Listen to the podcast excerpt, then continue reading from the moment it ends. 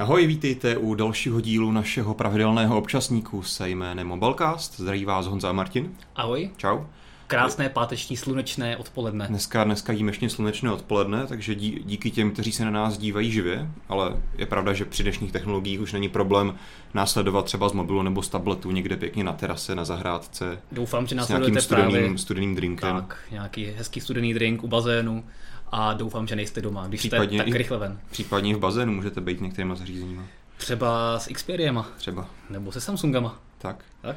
Eh, I o, i o, i o Xperích a Samsungzích dneska bude řeč, ale začneme pro mě osobně takovou asi nejzajímavější zprávou, která mě docela potěšila.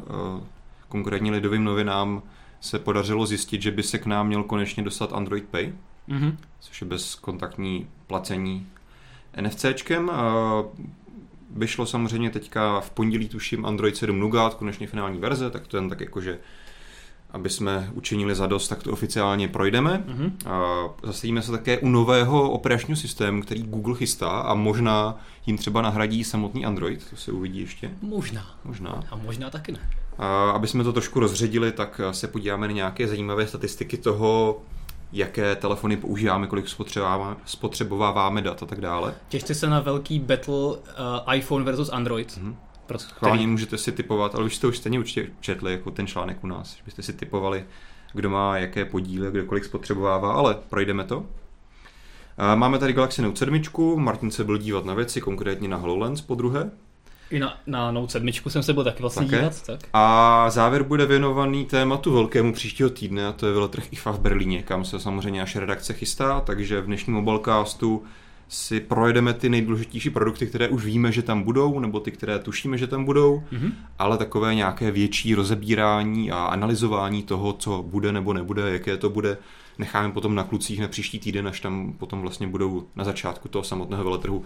Ostatně tak, jako děláme vždycky na veletrzích. Přesně tak. Uh, takže tím máme nastíněný plán dnešního mobilecastu. Myslím, Mhm. mm-hmm. že témata jsou dneska nabitá a jako vždycky, pokud uh, vás napadne něco k doplnění nebo nějaká zajímavá, konstruktivní a hlavně k tématu otázka, tak můžete napsat do chatu na YouTube, pokud nás sledujete živě a pojďme se do toho pustit. Mhm. Jdeme na to. Android Pay, uh, jak jsem říkal, lidové noviny přišly s touhle zprávou někdy před dvouma dnama, tuším. Mhm. Konkrétně to mají údajně od dvou zdrojů z finančního trhu. Mhm. Uh, a mají tedy potvrzené, že bych se k nám někdy na jaře měl opravdu Android Pay dostat. Jenom možná v rychlosti, co je Android Pay. Pokud vám něco říká Apple Pay, tak je to něco podobného, jednoduše prostě Nebo bezkontakt, bezkontaktní placení v mobilu. Pokud máte Android s NFCčkem a tuším vyšší verzi Androidu 4.4 KitKat, tak budete moci platit a nebude to záviset od toho, jestli máte konkrétní takovýhle model Samsungu s tímhle firmwarem, tam tu banku, makovou banku a od toho operátora nebo tam toho operátora, což je konečně něco, na co se těším. Mhm. Teďka konečně je, je dobrý říct, že vlastně už u nás teďka fungují dvě banky. Eh, Teďka v tomhle týdnu nebo v minulém to spouštěla komerční banka a už Tak. nějaké dva měsíce funguje ČSOB, nebo která banka, tuším. No ono, víc bank už bylo v pilotních provozech No i jasně, dřív, ale- ale... třeba i uh, FIO a GE Money Bank, ale to bylo vždycky ve spolupráci s operátorem. Právě, teďka, teďka jde o to, že opravdu teďka, pokud máš, tedy seš klient té banky a máš Android s NFCčkem, tak díky technologii HCE, Host Ca- Host Card Emulator, si to prostě můžeš používat. A nemusíš řešit, Hmm. hmm. jaký máš telefon, jaký firmware, jestli máš správný operátora nebo špatný operátora. Tak. A tohle ještě ve větším měřítku a ve větší vlastně svobodě by potom měly přinést služby, jako je Android Pay, Apple Pay, Samsung Pay, případně který teda zase na ten Samsung a tak dále. Takže na to se docela těším. Samozřejmě i ten Android Pay a Apple Pay jsou vždycky závislí na tom, aby se ten poskytovatel, v tomto případě Google, domluvil s každou tou bankou. Mhm. Ale tak nějak, jak víme, že to funguje ze zahraničí, tak většinou tohle už je taková služba, která se přece jenom připravuje nějakou dobu. Ostatně asi bychom se o tom teďka nedozvěděli, kdyby už na tom teďka nepracovali právě ty bankovní domy a tak dále. Takže se dá očekávat, že minimálně při tom spuštění tam bude více zajímavých a velkých bank a pak doufejme na tom budou pracovat a budou to portfolio rozšiřovat, tak abys vlastně nemusel moc přemýšlet, jestli máš tu správnou banku, která by tam měla fungovat. Já jsem teda osobně zvědavý, v jakém kontextu ten Android Pay bude spuštěný Hmm. časovém, protože je to, to jsme možná ještě neříkali, že to bude až na jaře roku 2017, což je no. tři čtvrtě roku. Hmm. teďka vlastně spustila stejnou službu komerční banka, že nemusíš mít samozřejmě nějakého specifického operátora, můžeš platit přes NFC telefonem a chystá se na to spousta dalších bank, hmm. případně rovnou i poskytovatele bankovních platebních karet, hmm. jako Mastercard, Visa a tak podobně. Takže otázka, jestli Android Pair naopak nebude ten poslední, který s tím přijde a do té doby už všichni budou platit aplikacemi hmm. a a pípat a veselé to potom je, to, je to používat. pravda, že to jaro je docela pozdní termín, vzhledem k tomu, že se to k tomu to rozvídáme někdy na konci léta. A na druhou stranu, ale aspoň i tohle si myslím, že mě pozitivně překvapilo. Já jsem jako doteď žil v takovém mindsetu, že takové věci jako Android Pay, Apple Pay se k nám nepodívají ještě spoustu let. Tak tohle bych bral aspoň částečně pozitivně. Je pravda, že do té doby se, se asi tady vyrojí spoustu aplikací. Hmm. Na druhou třeba, stranu třeba z mýho pohledu, já budu radši, když budu mít jednu aplikaci, která bude mít prostě integrovaný všechny banky, které mám a nebudu muset řešit, že tahle banka má takovou aplikaci, tahle ICO má napůl nefunkční a tak dále. Jasně, no pokud jich máš víc, tak to dává smysl, ale jako většina lidí má třeba jednu, dvě banky, a použí, stejně mají tu aplikaci nainstalovanou, protože používají nějaký mobilní bankovnictví takže pro ně to nějaká velká přidaná hodnota nebude, ale určitě to bude fajn, že to budou mít pod jednou střechou hmm. a přímo ve výchozím nastavení a nebudou muset stahovat nějakou uh, další, další apku, takže to je určitě fajn. A taky jsem zvědavý, jestli třeba uh, to trochu uspíší uh, nějaký start Apple Pay a hmm. Samsung Pay právě v těch končinách, hmm. protože samozřejmě podle mě Česká republika asi nebude jediná, kde to bude zrovna na jaře Google spouštět. Asi dává možný. smysl, že to bude v nějakém větším paklu zemí, hmm. třeba východní Evropy, takže třeba Polsko, Slovensko, Maďarsko a, a, a podobně. Na druhou stranu je potřeba říct, že Česká republika je v tomhle docela unikát. Máme tady vlastně jednu z největších penetrací jednak bezkontaktních platebních karet, a také i těch terminálů, to znamená jakoby těch míst, kde to můžeš přijímat, ty bezkontaktní platby. To jo, ale třeba Poláci jsou na tom teďka už ještě líp. Takže tam bych třeba čekal, že líp v čem? Uh, v té penetraci lidí, kteří nebo v penetraci terminálama. Těch terminálů. No. Mm-hmm. U nás jako v, v poměru k počtu obyvatel uh, platí víc lidí, mm-hmm. samozřejmě bezkontaktně než uh, v jiných zemích. Mm-hmm. Ale na druhou stranu v Polsku z nějakého důvodu je ta penetrace, nebo ještě na začátkem mm-hmm. tohohle roku byla ta penetrace těch bezkontaktních terminálů větší, takže uvidíme, uh, jestli se uh, Android Pay spustí v těch zemích. Každopádně se na to taky těším. No. Tak. Další téma, Mhm. Posuneme se? Já Nebo tam tady... máme ještě nějaké dotazy od eh, Petra, které nám uh, může zvídavě posílat? Petr Lošťák. No, ten se ptal, jakou bankou to bude domluvený, takže to samozřejmě přesně nevíme, ale jak jsme říkali, doufejme a předpokládáme, že jich bude více, nebo je to jenom jedna, dvě banky, doufám. Aspoň takhle to většinou funguje v zahraničí. Hmm. Je, asi, je asi pravděpodobné, že to spíš budou na startu ty větší banky, mm-hmm. a asi by bylo naivní očekávat, že by tam bylo hnedka 20 nebo kolik bank na českém trhu působí, ale tím, že už eh, tam budou ty velké banky, tak to potom třeba popožene ty menší, aby se tam také eh, přidali, protože jsou s tím samozřejmě spojené nějaké poplatky a tak podobně, mm-hmm. takže asi ty menší banky nebudou chtít úplně eh, do toho vstupovat. Jinak já teďka koukám na tu statistiku těch penetrací mm. a opravdu v Evropě máme jakoby to rozšíření mezi těmi uživateli, to znamená těch platebních karet opravdu zdaleka nejvíce, nad 50%. Žádný no jiný totiž, stát to nemá. U nás se totiž začaly hrozně rychle hmm. vydávat ty bezkontaktní karty a v podstatě všechny banky na to naskočily velice rychle v minulém hmm. roce, takže to je mm, obrovská deviza. A co se týče těch eh, těch přijímání těch terminálů, tak to tady ta statistika je taková zobecněná, takže tam jsme nad 50%, hmm. stejně jako Polsko, Slovensko no, a tak dále. No, no. A potom se teda ještě The Reflux eh, ptá, jestli mm-hmm. nevíme, kdy bude u nás fungovat Apple Pay přes Apple Watch. Tak samozřejmě, aby mohli fungovat Apple Pay přes Apple Watch, tak se nejdřív musí eh, spustit Apple Pay v mm-hmm. Česku a to bohužel nikdo neví. My jsme to i rozebírali na Twitteru, když jsem já psal o tom Android Pay a já si myslím, že úplně, tak na druhou stranu ani teďka jsem se netvářel moc pozitivně na to, že by jsem přišel v blízké době Android Pay, tak teďka víme, že už sem přijde, i když ne úplně brzo tak u Apple Pay bych to viděl asi ještě pesimističtěji vzhledem k tomu, jaký podíl u nás Apple má mezi telefony. Hmm. A také vzhledem k tomu, jaké vlastně podmínky docela náročné Apple má, on si bere polovinu z těch bankovních transakcí každé platby, což hmm. samozřejmě je velice logické, že se do toho bankám nechce, protože tím si musí ukrojit velkou část příjmů z každé té transakce. A samozřejmě na trhu, jako je, jsou Spojené státy nebo Velká Británie, to funguje, protože tam prostě Apple má velkou sílu dostatečnou na to, že prostě řekne, hele, tamhle ta banka a tamhle ten tvůj další konkurent do toho s náma šli, takže ty, když do toho s náma nepůjdeš, tak budeš nevýhodě. ale tady si myslím, že ta situace je trošku oprácená, naopak ty banky budou mít mnohem větší vyjednávací pozici, lepší než, než Apple, díky svému díky své nízké penetraci, takže uvidíme. No, Každopádně s tím souhlasím, no. rozhodně by to asi prospělo všem, aby se sem dostali EPP a další konkurenční, zaří, konkurenční řešení a tím pádem to prospěje jenom všem, protože tím pádem se oni potom budou moci přehánět, kdo má více bank a tak dále. Hmm.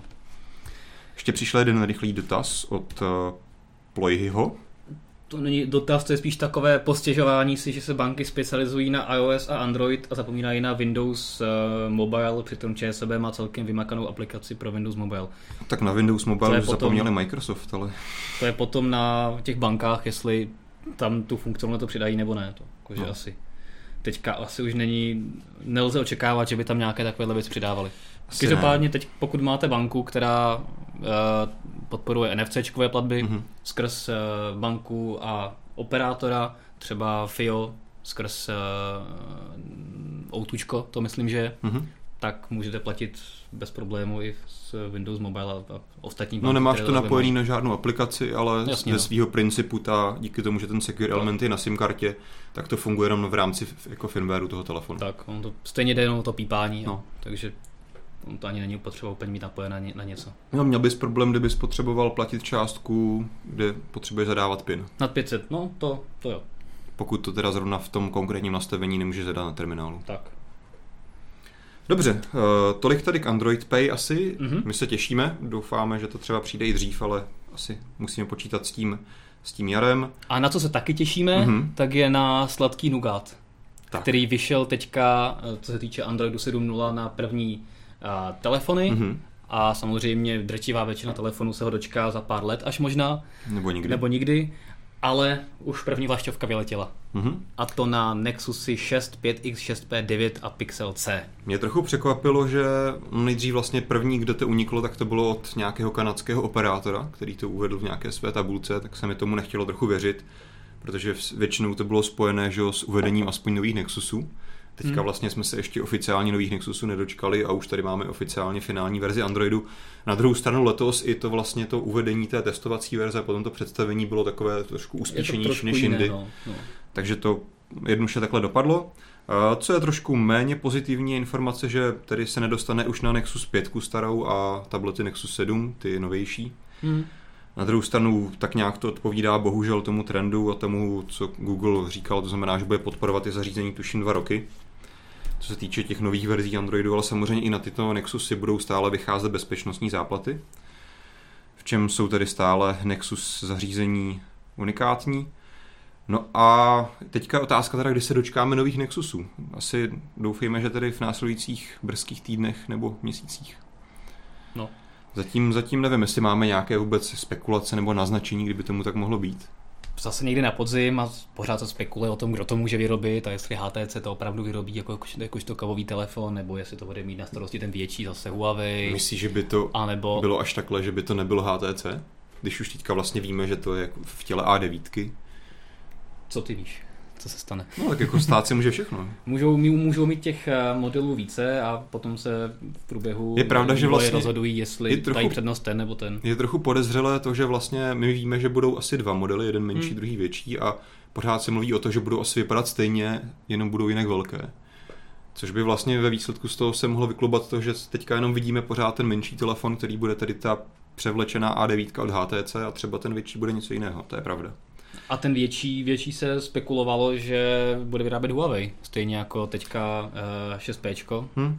Uh, to se spekulovalo dřív, no. no. takže těžko říct. Na druhou stranu bych se divil, že bych jsme jako doteď neviděli žádný jiný únik Nexus telefonu, hmm? který by jako vypadal jinak. Uvidíme, uvidíme, je to taková zajímavá věc.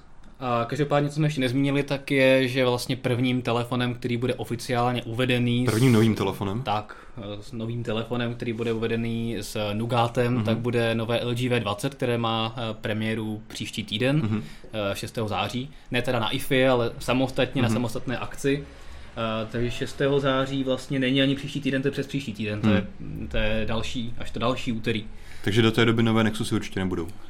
Protože a tohle, se Google hodně posnaží. Ne, tohle potvrdili Google zrovna tuhle informaci. Každopádně to sice, že LG bude, LG V20 bude první telefon, který bude mít uh, Android 7 Nougat, tak je sice fajn, ale ty Nexusy budou první na trhu, nebo by měly být. Hmm. To znamená, než se dostane V20 na trh, no, tak... Tím spíše u nás tím spíše u nás, ano. Tak, Když na druhou stranu s Nexusem to taky nemusí tím být pádem by nám to mohlo dát i nějakou indici toho, kdy se ty nové Nexusy představí, hmm. protože minimálně v Jižní Koreji nebo v dalších azijských zemích asi nebude LG nějak hrozně dlouho čekat, než hmm. V20 uvede.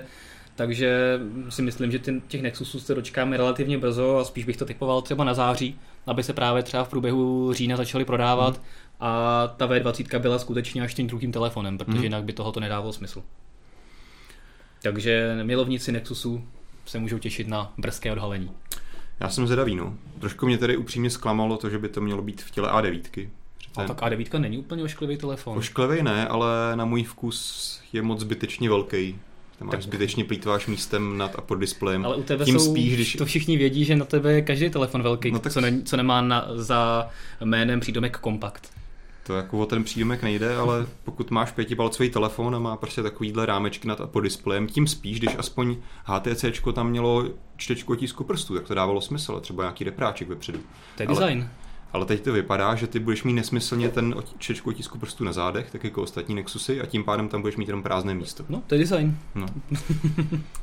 tak to ne, uvidíme, necháme se jak překvapit, třeba to nakonec bude celé jinak, jak jsi říkal. Tak. Každopádně i ostatní výrobci se samozřejmě i hned vytasili s oznamováním, kdy tedy oni představí a na jaké telefony představí updaty. Mm-hmm. Zatím to žádná velká sláva tady není. Sony víceméně zmínilo své vlajkové modely od Z Z5 a výš a Z3 Plus tam ještě byla. Což nebyla, takže tak. správně. Co je trochu paradoxní, tak vlastně Z3 telefon byl vlastně jako jeden z mála, takový to bylo takový unikát, že vlastně Sony se připojilo do toho testovacího developer preview režimu, kdy právě si na Nexusech mohl testovat jak, tak jako vždycky vlastně vývojářskou verzi toho Nugatu, nového Androidu, tak Sony hmm. se k tomu přidalo a na Z3 si tohle mohl testovat. Hmm. A najednou Z3 teďka vlastně nebude mít oficiální finální Android 7 Nougat, což bylo docela překvapení. Já jsem na to koukal a údajně to je z nějakých zároveň technických důvodů a zároveň licenčních důvodů že Google údajně v rámci vlastně v, i v průběhu toho, jak se pracovalo, oni vydával že nějaké nové releasy té, té developer verze toho Nuguatu, tak eh, vlastně v tom průběhu zpřísňoval vlastně nějaké certifikační podmínky a až vlastně v nějaké té pozdější verzi Eh, ty podmínky zpřísnil natolik, že by vlastně údajně Sony už nebylo schopné ty podmínky splnit, aby dostalo certifikaci na vydání té finální romky. Mm-hmm. Což je ta samozřejmě jakoby smutná zpráva pro uživatele Z3. Na druhou stranu je to docela zajímavá informace vzhledem k tomu, že tady asi Google bude nějakým způsobem zpřísňovat ty pravidla pro certifikaci telefonu a tím pádem bychom se mohli zase dočkat Eh, nějak více, nevím, sjednocených, sjednocených jakoby těch verzí různých těch Androidů. Protože samozřejmě každý ten výrobce si vezme ten nějaký zdrojový kód a nějak si to překope, přidá si tam své věci, něco ubere, něco přidá a něco z toho takhle jako vybeletí do toho telefonu. A pak samozřejmě z toho vznikají, že ten telefon umí tohle, tady chybí nějaký API, tady chybí nějaká podpora tohle. Většinou teda ty telefony toho umí víc než ten čistý Android, no, ale na druhou tady stranu... Jako, že o, to, o ty serverové věci, ale samozřejmě máš tam pro vývojáře spoustu funkcí, na které oni se musí spoléhat a to samozřejmě tím, jak si s tím každý výrobce hraje, tak nemusí hmm. být vždycky stoprocentní. Takže to by se možná tímhle mohlo ještě trošku zlepšit, uvidíme. Mm-hmm. No a z Nugatu se posuneme ještě mm-hmm. dál do budoucnosti. Ještě, ještě, ještě jenom, když jsme říkali Sony, tak samozřejmě i HTC zmínilo, tak. že na jejich HTC eh, 10 se dostane Eh, v průběhu příštího čtvrtletí, což je docela takové velké okno. Tak to je za měsíc a kousek už možná. No. Dobře, a ty jsi chtěl dostat tedy někam ještě více do budoucnosti. Tak, eh, ke Google Fuchsia, mm-hmm. což je nový systém, ze kterého ty jsi hrozně nadšený. No já z ní nejsem úplně nadšený, ale přišla mi to docela zajímavá informace. Dva, protože... Dvakrát se vrátil do scénáře. No já jsem ho tam dal poprvé. no právě. Takže nám řekni, co je na něm tak super je to to, že Fuchsia může jednou nahradit uh, Android a že to je opravdu začátek konce Androidu, no tom, anebo to je spíš něco V tomhle je samozřejmě zase Google tak jako tajemně nic neříkající, takže my nevíme nic, ale můžeme spekulovat a samozřejmě o tom problému, že tady Google má nějaký Android jako velký operační systém, má tady Chrome OS, taky docela úspěšný operační systém na některé typy notebooků a pak samozřejmě má další operační systémy, třeba na Chromecast, na tom svém routeru a takové další věci. A takže tady samozřejmě jakoby vyvstává otázka, co s tím bude dělat. Nedávalo by pro něj smysl, tak jako to se o to snaží Microsoft mít jeden operační systém na všechno. Tak právě ta Google Fuchsia by na to mohla být odpověď. Mm-hmm. Ale tak, jak eh, to zatím vypadá, nebo to, co zatím víme, tak ono je to postavené na jádru Magenta, což je právě googlovsky upravený eh, nějaký, nějaký kernel nebo jádro operačního systému, které vychází z Little Kellner. Ještě nějaký eh, barvy tam dej. No tak to vše, všechno je fuchsia magenta, to je všechno podobný, takový doružová, ale... A každopádně jde o to, že tenhle ten typ kernelu je vlastně ještě trošičku, když to řeknu hodně laický, jednodušší než Linuxové jádro, což je základ vlastně většiny operačních systémů, na kterých dneska staví Google. A tím pádem jakoby primárně se své podstaty tenhle ten operační systém je vlastně dělaní na embed zařízení, to znamená přesně Chromecast, nějaký ten router, eh, samozřejmě víme, že nás teďka čeká velký rozkvět internetu věcí, různých zařízení, takže na tohle ten operační systém rozhodně bude jako dělaný, mm-hmm. ale zároveň Google uvádí, že bude velice dobře škálovatelný i na dospělejší použití, to znamená na smartphone, tablet, počítač a tak dále. Mm-hmm. Ale jak, jak jsme říkali na začátku, nikdo vlastně zatím vůbec neví, jestli to tam dospěje, anebo jestli to třeba nebude jenom jenom z dalších experimentů Google a třeba se toho nedočkáme na ničem. A třeba to bude škalovatelný až do té míry, že to uvidíme na samořídících autech od Google. Třeba, to samozřejmě přesně jako jedna, jedna z dalších možností, tam přesně do toho patří to Internet of Things. Uh, takže to jsou přesně zařízení, do kterých se takovýhle vlastně typ toho jádra operačního systému hodí. Mm-hmm. Co je na tom ještě zajímavé z hlediska vývojářského, tak je, že to bude postavené na vlastně programovacím jazyce, který je vyvíjen v Google na Dartu, mm-hmm. který tedy primárně byl vyvíjen hlavně jakoby webový, webový jazyk, ale dneska už jakoby se na něm dělají, dají dělat i serverové aplikace a tím spíš ještě, když to vlastně posune, že to bude jazyk, na kterém budeš moci psát prostě přímo nativní aplikace pro nějaký nový operační systém, tak to je docela zajímavý posun pro tenhle programovací jazyk. A jinak samozřejmě most asi nepřekvapí, že to bude podporovat jak procesory ARM, tak x86 klasické počítačové, takže mm-hmm. v tomhle je ten eh, tady operační systém navržen univerzálně. A asi budoucí roky teprve řeknou o tom, jestli to opravdu bude experiment, jestli to zůstane jenom někde v autě, anebo to bude mít jednou i v mobilu a třeba to nahradí úplně Android. To se mm, na to hodně zvědavý, no, jestli to do tohohle bodu hmm. dostane. Protože samozřejmě v Androidu teďka i v, set, v té samotné sedmičce probíhá spousta takových technologických změn a postupně se Google kruček pro kručku, po kručku snaží jakoby odklonit od té nějaké původní Javy, která je samozřejmě pro ní licenčně problémová. Takže třeba možná do té doby, než přijde nějaká Fuchsia v použitelné podobě, tak už třeba Android bude v takové pozici, že třeba nějaký teoretický přerod těch aplikací nebude tak výrazný problém. Hmm. Uvidíme. Já se tady ještě vrátím asi k předchozímu tématu. Mm-hmm. Petr nám tady posílal dotaz od čtenáře Vojtule M, který se ptá asi, co se týče updateu na Nougat pravděpodobně, mm-hmm. a co Samsung S6, S7, Note 7, Note 5.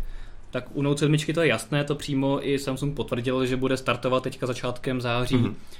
ještě s předchozím šestkovým Androidem, ale že sedmičkový samozřejmě dorazí během nějakého října listopadu, to znamená velice brzy. A u ostatních lajkových lodí jsem si skoro jistý, uh, u S6, S7 i Note 5, mm-hmm. že mhm. Marshmallow dostane, teda Nougat dostane. Uh, teďka běží samozřejmě na 6, takže to si myslím, že um, Samsung akorát je opatrný v těch vyjádřeních, mm-hmm. protože tam samozřejmě, jak víme, tak Samsung má zdaleka nejvíc těch vlastních různých aplikací hmm. a uspůsobení a uh, asi nechce dávat úplně vyjádření, kdy ten update bude dřív než... A, eh, a i třeba různých bude... vlastně verzí hardwareu, co se týče procesorů, tak, tak. což ti to zase jako zesložití tak, trochu. To tak. Takže Samsung určitě bude, to se nebojte, ale až později. Mm-hmm. Já jsem slíbil, že tohle takové možná až googlovsky monotónní téma zatím trochu rozčísneme zajímavými statistikami, kde to právě postavíme do toho takového betlu. Mm-hmm. iOS versus Android. To se mi líbilo, uh, O2 teďka poskytlo zajímavá data ze svojí hmm. sítě, uh, a tím trochu rozčeřilo vody. A konkrétně dalo data eh, s porovnáním Androidu a iOS, mm-hmm. to znamená iPhoneu v podstatě v síti O2. A dočkali jsme se celkem zajímavých eh, srovnání. Samozřejmě z toho vyplynuly docela zajímavé věci. Třeba mě zaujalo, že čtvrtinu všech iPhoneů v České republice je v Praze. Jo. No, vidíš. 25% všech iPhoneů, hmm. které máš, tak, tak, eh, tak mají Pražáci. Přitom za rozložení Androidu je daleko hmm. rovnoměrnější. Takže tady je prostě vidět, že to tady asi používají, nevím, Tam hraje prostě manažeři no. a, a samozřejmě bohatší lidé a ti se koncentrují prostě v Praze. Hmm. Třeba, třeba kou, kou, co se tady dívám na další kraje, tak ty jsou výrazně méně zastoupené. Hmm co se týče, co se týče iOS. Mě třeba zase celkem pozitivně překvapil údaj, že u Androidu konkrétně je to 18%, u iOS dokonce ještě méně 5% lidí nemá datový balíček. Hmm. Což mně přijde docela pozitivní vlastně informace, za to asi mohou samozřejmě ty dnešní neomezené tarify, které většinou nějaký ten základní internet mají, což je pozitivní vzhledem podle mě jako k nějakému vývoji aplikací a tak dále, kdy si opravdu už pomalu, ale jistě docela dostáváme k nějakému tomu cloudovému světu, kdy není až zase tak jako velký problém, že prostě téměř můžeš se spolehnout na to, že ten uživatel téměř všude bude online, alespoň nějak základní. No. To mi přijde docela zajímavý údaj. Upřímně jsem nečekal, že to bude až na takhle velké penetraci. Ja, jasně, ale tam ne, nebylo řečený, že nemají datový balíček, ale že nevyužívá vůbec data. A zase, když se řekneš, 18% androidistů nepoužívá vůbec data, to je v podstatě čtvrtina. A spoustu lidí má pouze třeba nějaký... No čtvrtině to má daleko, ale... No tak 7%. to je docela dost už. No, jako, 18%, no. no jako to, je, to je skoro čtvrtina, jako no. jako nepoužívá vůbec data. Potom máš spoustu lidí, které, eh, kteří ty data nepoužívají a zaplatí si třeba nějaký malý balíček na den, když třeba někam jedou, ale jinak, uh, jinak je to pro ně drahé. A je... strašně moc lidí má takový ten úplně malinký základní hmm. datový balíček, kde je nějakých třeba 200 MB a ten mají vytřískaný hnedka, stejně jsou potom na té Wi-Fi závislí. Takže ono to v těch číslech vypadá sice zajímavě, ale potom realita je taková, že v podstatě nějaký rozumný datový balíček v řádech jako větších gigabajtů má fakt jako pořád málo lidí. U těch iPhoneů asi to bude jiné, tam samozřejmě i je vidět, že iPhoneisti výrazně víc datují. Hmm. Třeba oproti Androidu, kde v průměrně lidé prodatují 470 MB měsíčně, tak, Android, tak uh, Appleisté prodatují přes 1 GB, Což je ale zase docela GB. zajímavé vzhledem k tomu, že opravdu to je stažené průměrně na jednoho zákazníka. Hmm. Takže i u toho Androidu těch kolik 470 MB vlastně, když to zprůměruješ s těmi lidmi, kteří buď nemají balíček, nebo přesně jako ho, si ho zapínají jako dvakrát měsíčně, tak je to pořád docela velké číslo. Jako buď, hmm. Buď je tam hrozně jakoby malé množství, ale lidí, kteří spotřebují obrovské množství dat. To znamená, že to zkresluje nějaký tady průměr a možná by bylo zajímavější nějaký medián. Hmm. A nebo to prostě jako vypovídá, že prostě už mezi těmi uživateli, kteří mají opravdu Android nebo nějaký smartphone tedy, tak už ty data nejsou až zase tak prostě výjimečnou věcí. 100% souhlasím jo, jo. s tebou, že uh, ta současnost není tak růžová, jak by to mohlo vypadat, že prostě téměř všichni uživatelé mají jako skvěle použitelný balíček, jasně. Mm, Fakt mm. jako většina lidí bude mít těch 150 mega, který mají dobrý na to, že se najdou, kdy jim jede autobus, nebo Právě, si přečtou, právě. jako pošlou zprávu nevím, na Facebooku. A pak se chudáci nemůžou podívat na náš mobilecast u toho bazénu, protože během prvních pěti minut už bych sem, bychom se jim vypli. Ale obecně přijde jako pozitivní alespoň to, že vůbec nějaký internet mají a máš možnost jo. prostě s ním být nějak v kontaktu. Že je to, to tak, mi, je to tak. No. To mi přišlo docela zajímavý.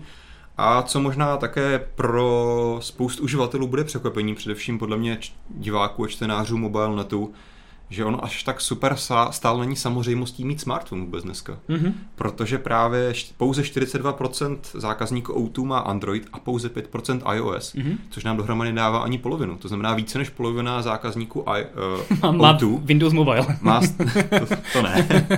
má stále hloupý telefon.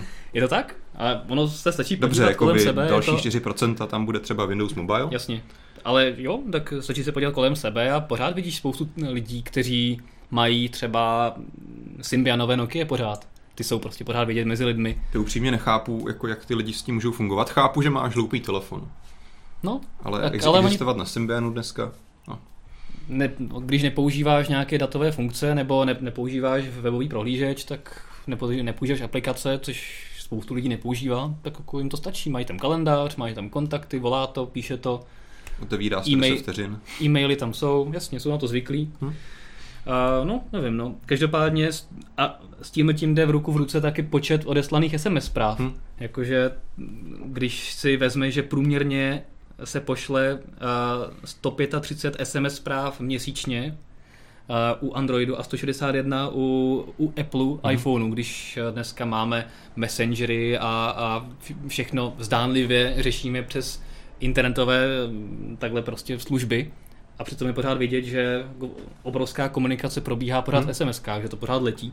A zejména třeba u těch Applistů mě to překvapuje, že tam mi přijde, že opravdu iMessage je e, mezi nimi hodně populární. No ale ty iMessage ti budou chodit jenom na dalších 5% no, těch no. uživatelů, no, že? No, takže no, no. v tom si právě myslím, že tím spíš vlastně na tom iOS máš ten podíl větší, protože ty lidé to prostě neřeší, používají že jo, ten program a nikdy si to odešle prostě přes internet, někdy přes SMS.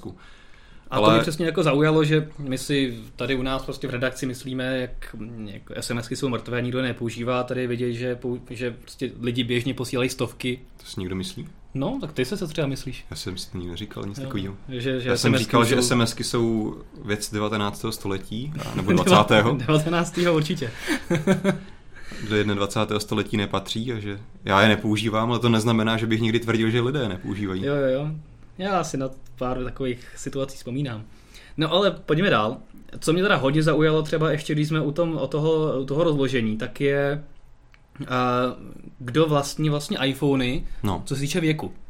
My si vždycky mysleli, teda já jsem si osobně myslel, že, že iPhony jsou vzhledem mm-hmm. k té ceně, k systému, k provázanosti s firmním segmentem a tak podobně, jsou hodně v rukou třeba výše postavených, nevím, manažerů nebo prostě lidí, kteří opravdu už hodně uh, vyžadují nějaký spolehlivý uh, telefon k, k práci a tak hmm. podobně. A přitom se statistiky vyplývá, že naprosto největší uh, nějaké, nějaká penetrace iPhoneu je, je u mladých lidí mezi 19 a 25 lety.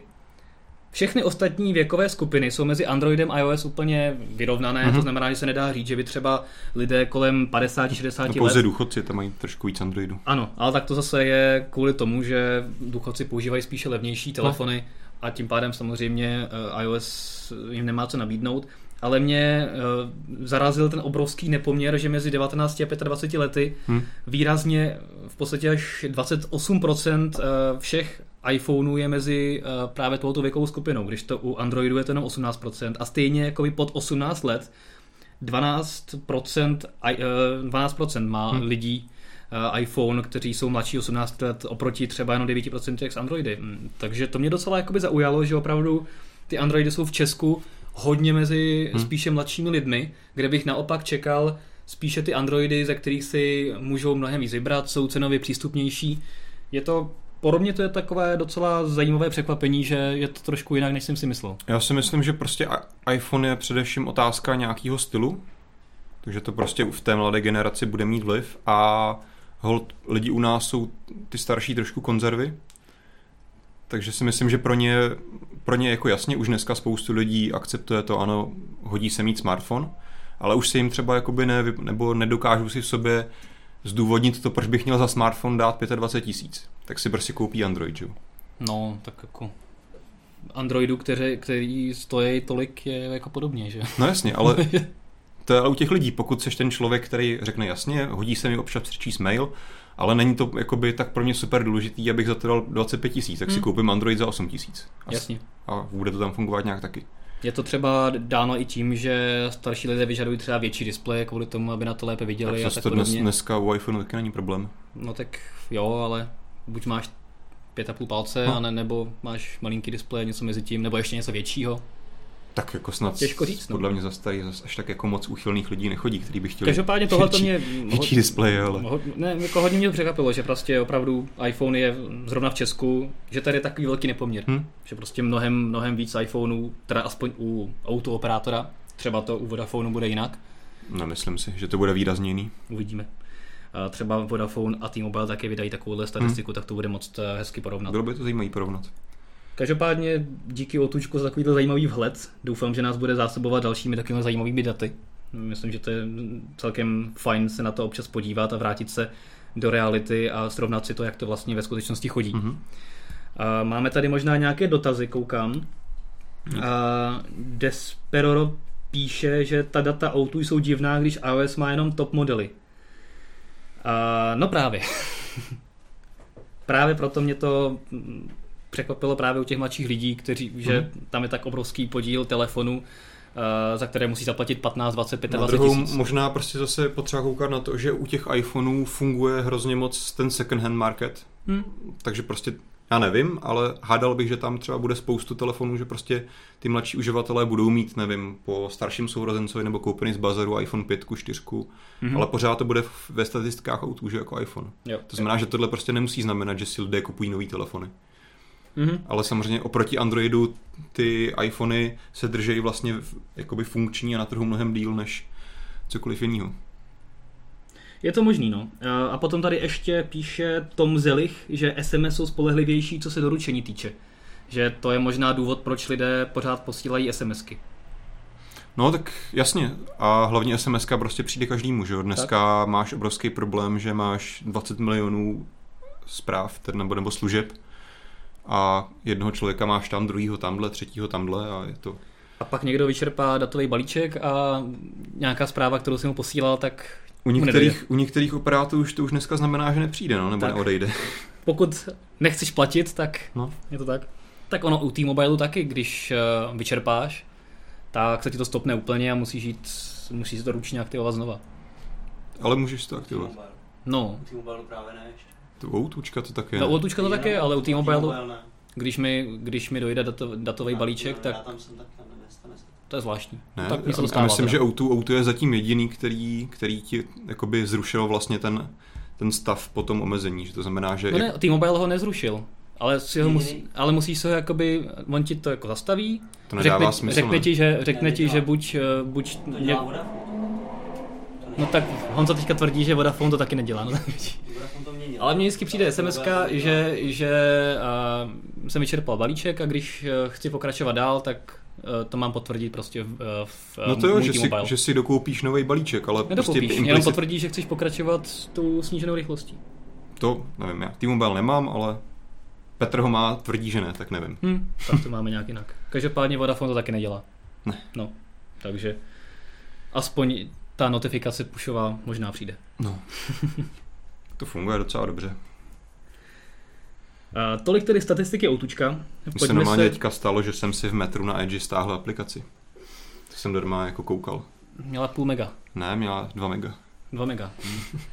Ale jako, a čekal jsem, si 10 minut fakt, ne, ne, právě jako jsem přišel na vestibul, že jo, za minutu jelo metro a stihl jsem to, jako, že se stáhnout aplikaci, ještě se do ní přihlásit, Ty než jsem odjel do tunelu. Ty jo, tak. tak. jako jsem říkal, to jsem vůbec jako nečekal. A to že jsem tam byl sám v té stanici? Nevím, jako... Kdyby to někdo jiný ještě používal. To tak... asi jo, no. tak to pak jo. Asi se posuneme dál, pokud tady mm-hmm. nemáme žádné, žádné další dotazy od čtenářů. A Samsung Galaxy Note 7 se nám dostal do redakce, testujeme ho mm-hmm. a chystá se v září na trh. A já musím říct, že se mi hodně líbí. Jo? Je to fakt, i když jsme si ho zkoušeli s Martinem Prokovem přímo v Samsungu, kdy jsme se mohli podívat na všechny barevné varianty, tak musím říct, že ten design, který vlastně piloval hmm. Samsung hmm. od té S6 přes tu S7, tak teďka u toho Note je fakt do, dovedený k dokonalosti. Hmm. Je to v podstatě telefon, u kterého jsem si poprvé říkal, hele, mě tam vlastně nic nechybí. Hmm. Tak jsi nenáročný uživatel. Vždycky ale... tam něco, vždycky si měl telefon a vždycky tam něco chybělo. Třeba u S7, super telefon, no ale mě vadí, že tam není USB-C, takže já musím prostě tahat uh, pořád ještě mikro USB, mm. když ostatní zařízení už se mi nabíje přes USB-C. Jiné telefony zase nemají něco. A tady konečně, mm. v podstatě, když se nad tím zamyslíš, tak máš tam veškeré ty věci, i takové ty drobnosti, které spoustu konkurentů nemá, bezdrátové nabíjení, voděodolnost, mm. uh, velkou baterku, super display, máš tam stylus a všechny tyhle ty funkce s tím spojené. Takže já jsem si vlastně uvědomil, že to je fakt telefon, u kterého nějak nenacházím, hmm. co bych skritizoval, co se týče té funkční výbavy. My ho teďka samozřejmě testujeme, takže je možné, že třeba zjistíme, že TouchWiz je horší než kdy dřív, ale, ale to už je pak eh, ta praktické použití. Hmm. Hmm. A ty si říkal, že jsem moc nenáročný. To by tam chybí teda něco. No, tak já bych asi právě tomu vytýkal potom některé ty věci ohledně softwaru a velikosti, ale to je prostě Note. Takže. Jasně, no tak to si vždycky, když je nejhůř, tak si tam můžeš stáhnout nějakou jinou romku a používat si to. To dneska už moc nefunguje. Ochudíš se o polovinu funkcí, ale. No, ale aspoň si ten telefon dá používat. No, no tak No ale jakoby, co se týče Romek, tak dneska už to zdaleka není tak použitelné jako dříve, No, není, protože no. už přece jenom ta situace těch oficiálních sestavení se docela zlepšila, takže No. tím pádem vlastně se snížila potřeba si něco takového bastlit. No. A ono je vidět, že ten TouchWiz, že na něm Samsung stále pracuje, že no, dost, podle mě, Vlastně od ono se to i dost, každá další verze je více vlastně blíže tomu čistému Androidu, to bych zrovna netvrdil teda. A tak zjednušuje se to prostředí a Jasně, ale design je pořád jako hodně jiný. Uh, ale, ale prostě opravdu to jde tím, tou cestou zjednodušování, no. bílé plochy a tak podobně. Jako designově je to úplně jiné, samozřejmě tam mají máš tam pořád nějaký skin, že jo, svůj, no. Tak, ale, ale jakože už se to opravdu blíží tomu... Co jsem eh, viděl, tak dokonce už to má možná jako použitelný nastavení, že tam nestrávíš dva dny, aby si zapl wi no. A, no má to jiné nastavení, no. Je to, oni tvrdí, že teďka se ke každému nastavení dostaneš během tří kliků. A, ale spoustu věcí tam dali úplně jinak. To Hm. znamená třeba vymazání telefonu, to, jak to máš Hm. eh, v čistém Androidu nebo v každém jiném Androidu, tak tady, tady to je skované pod nějakou malinkou Tak položkou. zase nemůžou to udělat jako úplně perfektní hned teďka, že by si potom neměl důvod koupit za dva roky nový hnouta. No ale ještě jedna věc, co jsem chtěl k tomu Note 7 říct, tak je, že mě překvapilo, že to zakřivení toho displeje Hmm. je vlastně generaci od generace menší a menší. Zatímco u toho prvního Note Edge to bylo opravdu hodně Mhm. extrémní, úplně prostě dolů eh, až podstatě na stůl, když se to Tak oni držel. konečně přišli na to, co říkám od začátku, že to jako nedává smysl, že to je jenom pěkný prostě. No tehdy to smysl dávalo, protože si mohl mít No. nějaké uh, boční věci. No a potom vlastně ale zjistili, že to je docela i drahé, uh, a, ne, a drahé na vývoj a podle mě asi i dost složité na opravu a snadné na poškození. Takže vlastně u S6 Edge a S7 Edge to zakřivení je menší a teďka u tého Note je to opravdu takové jako velice decentní. Ono to i vychází z toho, že vlastně Note 7 není k dispozici v té flatové verzi, takže to něco mezi, aby prostě se zavděčili i tím stylem, že ten telefon vypadá prostě jinak než telefony s placatým displejem, ale zároveň to není zas tak, není to zas tak prostě jiné. Mhm. Takže mě to docela překvapilo a teďka to je opravdu už jenom takové decentní Jo. zakřivení, jako by tam skoro nebylo. No. Máme tady asi pár a máme tady pár dotazů. Vojtule M píše, že jsme psali, že u nás nebude zlatá varianta, ale na oficiálním Facebooku Samsungu psali, že v září budou všechny barvy, včetně zlaté. A je možné, že třeba Samsung eh, přehodnotí to svoje rozhodnutí. Eh, My jsme říkali, že nebude na začátku těch prodejů, takže je možné, že třeba později v tom září nebo ještě později se na trh dostane ta celozlatá varianta.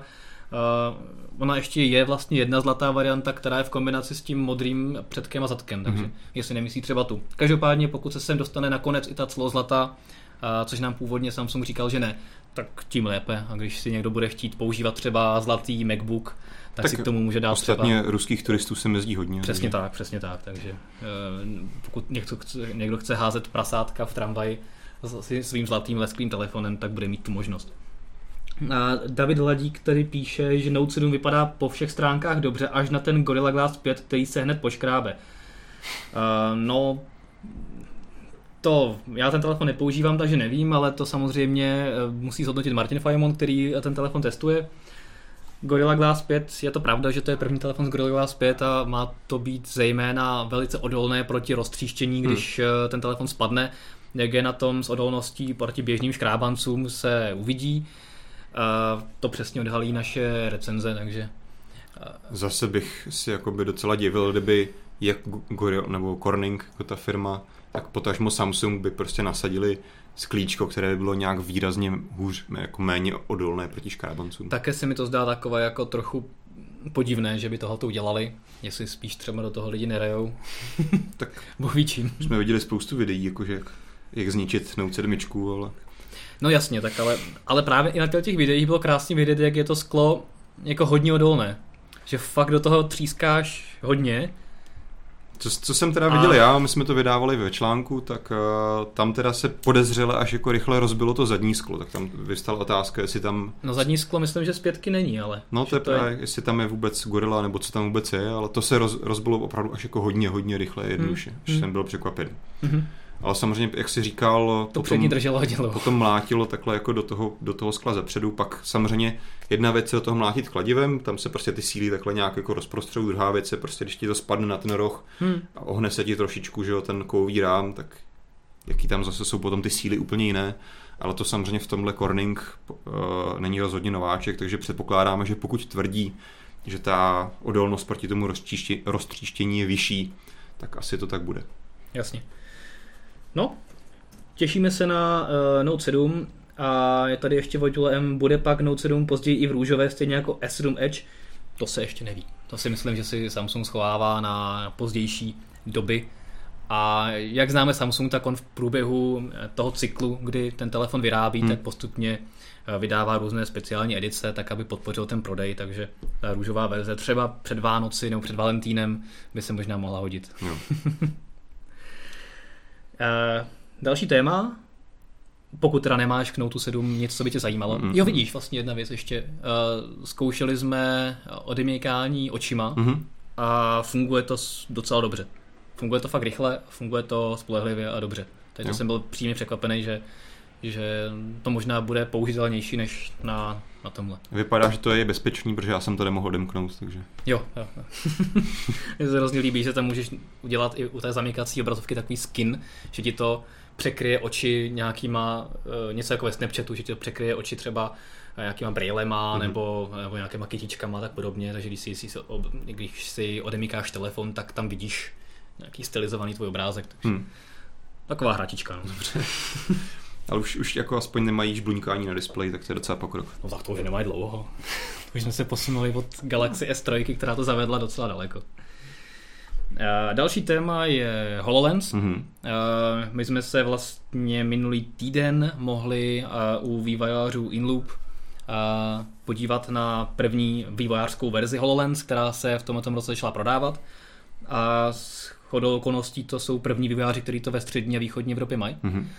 A musím říct, že to vlastně byl rok po tom, co jsem se to poprvé mohl vyzkoušet v San Francisku na buildu, takže jsem, jsem docela zvědavý, jak vlastně ten finální nebo skoro finální produkt vypadá. I když, co jsem se koukal, tak na vyjádření Sacha Nadeli, tak říkal, že uh, HoloLens jsou běh na dlouhou tráť a ta komerční verze dorazí až někdy kolem roku 2020 mm-hmm. zhruba, takže si myslím, že ještě máme dost času na to, než si to někdo bude moct koupit. Každopádně ta, ta verze vývářská stojí 3000 dolarů, takže nějakých 90 tisíc korun s DPH, musí být americký vývojář mm. nebo tam mít aspoň pobočku, musí být partner Microsoftu, takže vůbec není jednoduché Jasně. se k ním dostat. To mě docela teda potom vlastně jako zajímá, pokud je vlastně takhle oficiálně řečeno, že to dřív než 2020 nebude, což je za nějakých jako tři a půl roku. No, on to jako neřekl takhle přesně, ale říkal, že jakoby vývoj HoloLens je jakoby pětiletý cyklus hmm. a minulý rok byl jakoby ten rok jedna. Jasně. Takže takže je vidět, že i na tom, jak to vlastně teďka hmm. vypadá, kolik tam je her, aplikací, že to bude opravdu běh na dlouhou tráť hmm. a že teďka v podstatě to začíná a určitě ani já bych nevěřil, že to dřív než v roce hmm. 2018, 2019 přijde na komerční trh. No každopádně jako z tohohle pohledu mi přijde zajímavý, že opravdu jsou vývojářská studia, která do toho investují jednak nemalý peníze vůbec do toho pořízení hmm. a potom samozřejmě do toho dedikuješ prostě pracovní sílu a tak dále. Na to, abys byl tak nějak pomyslně jako dopředu, měl nějaký nohou, mohl si mít prostě nějaké prototypy už dopředu udělané, hmm ale s tím, že se ti to možná teoreticky vrátí někdy za čtyři roky, je docela zajímavý, zajímavý jakoby krok a Jo, třeba i ty vývojáři v Inloopu říkali, že některé hry, které teďka vyvíjí na, eh, na uh, eh, HTC Vive, hmm. tak vlastně už uh, mají v plánu portovat na hmm. HoloLens a někdy na podzim už budou mít jakoby funkční první uh, prototypy her. A budou si moc hrát sami v kanceláři. A budou si to moc hrát sami v kanceláři, anebo s těmi dalšími vývojáři hmm. po celém světě. Uh, těž, zatím Microsoft teda neřekl, kolik těch vývářských verzí já teda odeslal, ale, hmm. ale asi toho moc nebude. Já tam mě spíš napadá, jestli zatím jako nestojí eh, celkem jako běžná praktika, kterou už několikrát dělali Microsoft, jestli třeba naopak nějak nepodporuje ty vývojáře v tom. Uh, to je otázka. To je spíš o tom, abychom se o tom pobavili znova s Inloopem. Hmm. Říkali, že se o tom rádi pobaví případně, takže můžeme zjistit takovéhle věci.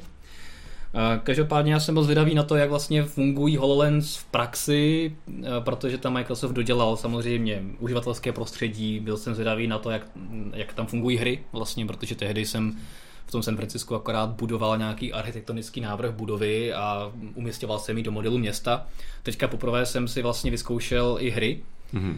a pořád tam je teda hodně limitující ten úzký pozorovací úhel, takže samozřejmě ty hologramy se ti ořezávají hmm. zprava, zleva, ze zhora, ze zdola, když se na ně přesně nedíváš.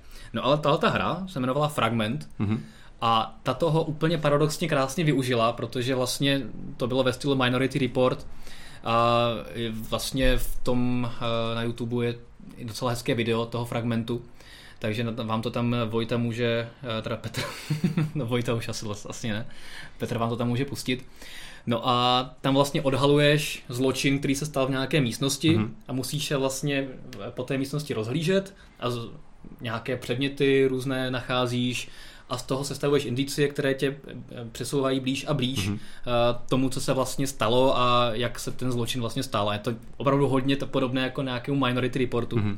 A tady mě hrozně moc zaujalo, že ty HoloLens se opravdu naskenují tvoji místnost a tu hru přizpůsobí tomu, jak tu místnost má uspořádanou. Takže ti žádní lidé, předměty ti uh, se neprolínají s těmi skutečnými, takže prostě opravdu obrazy a další věci ti fakt vysejí na těch skutečných uh-huh. těch stěnách. Lidé stojí tam, kde nejsou stoly, tam, kde je volný prostor. Předměty jsou na těch stolech, které máš reálně a ty hologramy tam prostě jsou, jsou tam zafixované. Ať děláš, co děláš, můžeš se uh-huh. k mhm. ním přiblížit, koukat na ně z milimetrové vzdálenosti, prostě se nepohnou a fakt to působí jako reálný předmět. Takže to mě opravdu uh, zaujalo a právě ta hra využívala toho, že vlastně je to takové trochu tajemné, že musíš malinko uh, hledat vlastně, hmm. co kde je a vlastně pátra v té paměti toho, té oběti, jakoby, kterou, kterou uh, zrekonstruovali. A bylo to takový hodně zajímavý. Hmm. To je zrovna zajímavý použití. No. Jo, pak tam byla klasická střílečka, že prostě ti eh, vylítávali, jmenovalo se to Robozone hmm. a vylítávali ti klasicky uh, nějaký boti ze stěn a ty si je musel uh, takhle prstem uh, střílet. Zajímavá věc, uh, proč ne? Hmm. Nebo Roborate se to, Roborate se to jmenovalo. No a pak jsem byl zvědavý, jak se vlastně ovládají Windows desítky. Vlastně ty normálně nabutuješ do desítek a máš tam jakýsi start, seznam aplikací, máš tam Windows Store, veškerá ta grafika je stejná jako u desítek, takže to je takové známé, když mm-hmm. prostě používáš eh, desítky, tak prostě vidíš, že to nastavení třeba je úplně stejné a všechno. A, ale zatím tam jakoby spoustu věcí chybí a je to mhm. vidět, že to je taková vývářská verze. Ale fakt to funguje překvapivě dobře. A co musím teda fakt vyzvihnout, že nikdy se nestalo nějaká, nějaká chyba, co se týče těch hologramů, že prostě opravdu ty hologramy, i když si jich nasázíš spoustu a ty okna si rozházíš všude po místnosti, mm-hmm tak to je prostě dokonale plynulé a ty hologramy tam prostě jsou a děláš, co děláš s těma brailema, tak dokonale se orientují v prostoru a ty hologramy tam prostě jsou jako reálný předmět. Takže to mi přišlo právě jakoby fakt super. Jo, to je rozhodně pozitivní zpráva, že vlastně už, dejme tomu, v takovéhle brzké fázi té technologie tohle je vychytaný a vlastně to je jedna z klíčových věcí, protože tak jak dneska máme takové různé náznaky té rozšířené reality, tak hmm. víme, že prostě přesně tenhle problém, že ti tam ta věc nedrží, že tedy, když je tady vyřešená, tak to je opravdu, jako myslím, že dobrý začátek a teď prostě, když dopracují přesně ten field of view, tu šířku toho úhledu nebo pohledu, tak si myslím, že to bude hrozně zajímavá věc. A úplně jsem si představil, když jsem se tam umistěval ty hologramy, prostě jak se s těma brýlema hraje Pokémon Go, prostě to je úplně... Dobře, no. No ne, ale to je úplně prostě perfektní použití na to. Jo, jako, jako určitě. Chodíš, chodíš po ulici a fakt vidíš ty Pokémony kolem sebe a házíš prostě takhle prstem na ně ty míčky. Úplně jako to se přímo vybízí. Já jsem zvědavý, kdo s tím a kdy přijde. Každopádně zatím si by si moc nezahrál, protože ty eh, projektory mm-hmm. jsou zatím HDčkové a nemají takový jas, aby se s tím mohl hledat uh, Pokémony třeba za takhle jasného mm-hmm. dne. A my jsme to vlastně museli používat v takovém v kanceláři mm-hmm. za, mhm. za denního světla, ale se zataženými žaluziemi Aha. a tam už bylo vidět, že je to tak jako maximum, co ty brýle zvládnou. Mm. Bylo to dobře vidět, všechno v pohodě, ale víc světla už mm-hmm. by ten zážitek z toho vlastně kazilo. Mm-hmm. Plus samozřejmě vydrží na jedno nabití 3 hodiny aktivního hraní nebo používání a pak se 3 hodiny musí nabíjet. Mm. Takže to není úplně takové ještě. Takže v současné době asi technologicky největší omezení vlastně ta ta zobrazovací technologie, jednak šířka toho pohledu a nějaký výkon toho. Já, jsem uh, se o to celkem zajímal a vlastně to, že ten úhel pohledu nebo to, to zorné pole je takhle úzké, není proto, že by vlastně neuměl udělat projektory, které by ti udělali hmm. tu, to pole širší, ale limitací je právě ta výpočet, ten výpočetní výkon.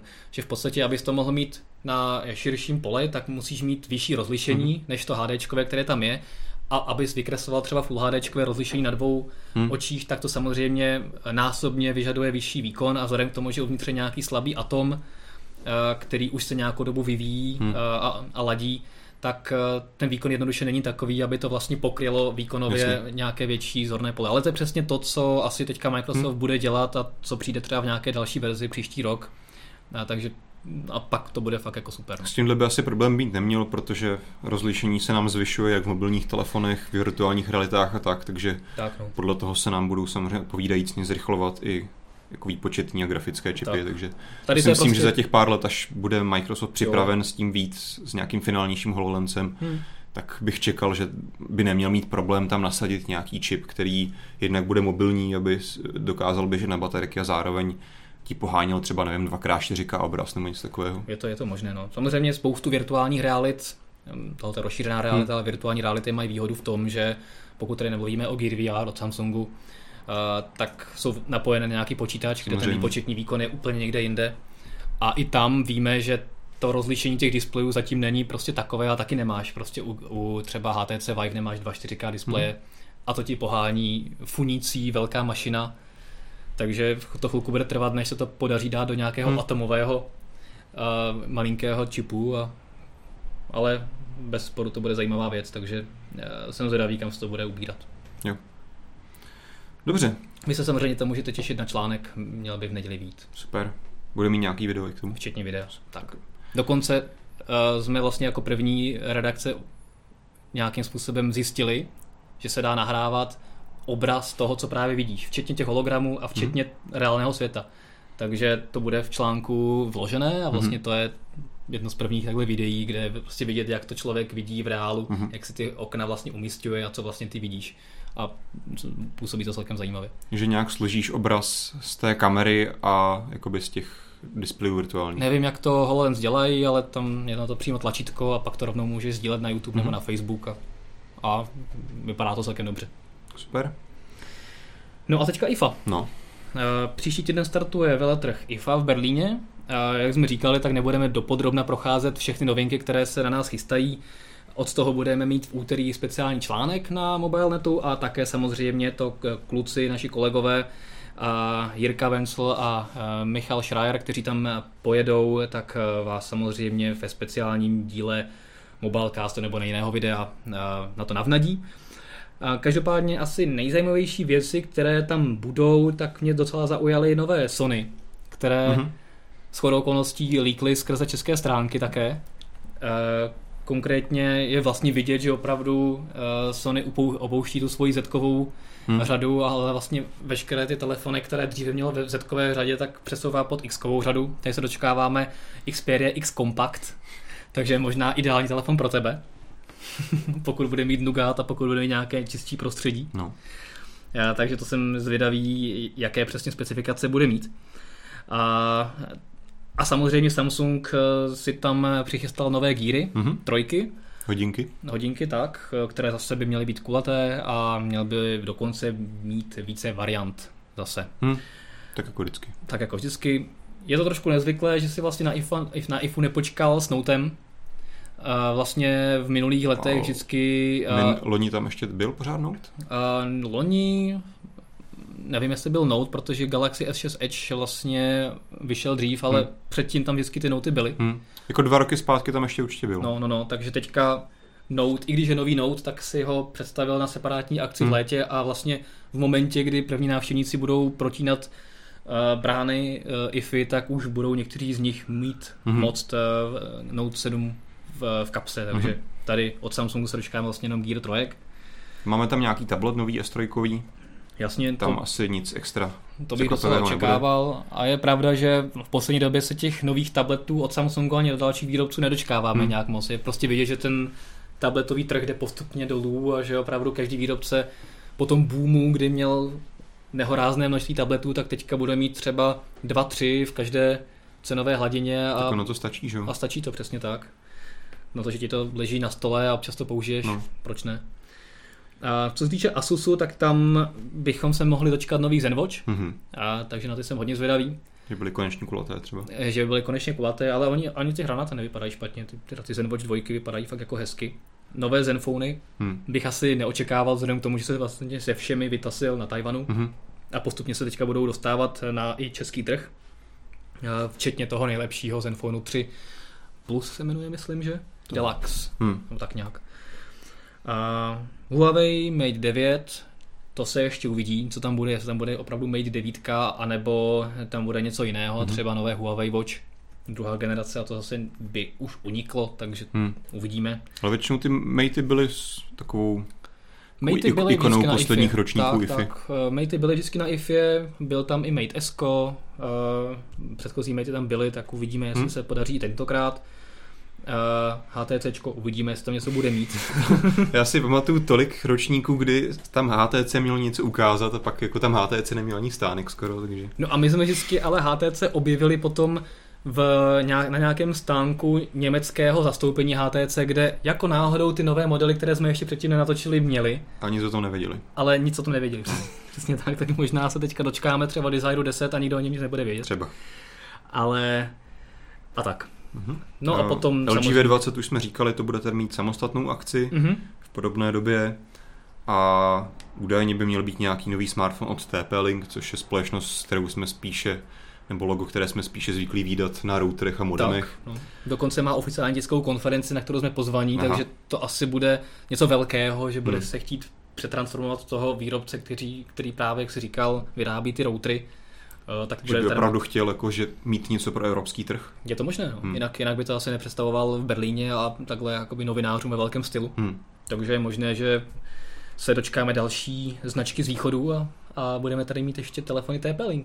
Na druhou stranu, já nevím, třeba rád se nechám pozitivně překvapit, ale nějak extra nic jakoby novýho a zajímavého, obohacujícího bych si od toho nesliboval. Jestli to bude prostě další Číňan. Třeba to bude telefon, ze kterého si takhle vysuneš dvě anténky a budeš z toho mít vlastně router s velmi dobrým uh, vysílacím výkonem. Hmm, třeba jo. Takový jako přenosný hotspot, který bude fakt hodně dobrý. No a samozřejmě na IFE toho bude ještě spoustu a spoustu více, tak jako vždycky, ale jak se říkal, necháme to tady na kluky, oni mm-hmm. to proberou podrobněji, mm-hmm. co od toho čekají nebo nečekají právě těsně předtím, než IFA začne. Mm-hmm. Uh, oni tam jedou kdy, víš už? Uh, v úterý, úterý, takže v úterý během úterka, pokud to vyjde, tak v úterý večer bychom se mohli dočkat, nebo byste se mohli dočkat právě uh, toho úvodního videopohledu a schrnutí všeho, co se na IFI chystá, Potom ve středu a ve čtvrtek jsou ty zásadní tiskové mm-hmm. konference, uh, Samsung, Lenovo a všichni další výrobci, Začne jsme to zmiňovali. už vlastně někdy v 10 ve středu dopoledne Acerem, ano. jako vždycky ten většinou bývá první. Tak. A potom vlastně až tady jako máme poslední v kalendáři právě ten TP-Link zmiňovaný ve, ve čtvrtek ve tři. A pokud už si chcete dělat nějaké poznámky, tak třeba Samsung má tiskovku ve středu v 6 večer, Lenovo v 7 večer, a Asus eh, ve středu v jednu odpoledne a Sony ve čtvrtek taky v jednu odpoledne, takže to jsou takové highlighty, ale to se samozřejmě všechno dozvíte eh, v našem článku a rozhodně sledujte zpravodajství. Budeme i na sociálních sítích, které teďka můžeme rovnou zopakovat. Mm-hmm. Tady vidíte. Facebook, Google+, Twitter, a potom tam samozřejmě budeme přidávat věci na Snapchat, také na Instagram. Mm-hmm. Budeme se snažit dělat eh, streamovaná videa na Periscope, možná i Facebook videa, takže toho bude docela Budeme hodně. všude úplně. Budeme všude a možná jsem na něco zapomněl, ale když jsem něco zapomněl, tak mě případně Honza doplní. Jo. Tak. Příště, někdy. Příště, příště. tak jo. Tak jo, mějte se hezky a příště z Berlína. Ahoj. Čau.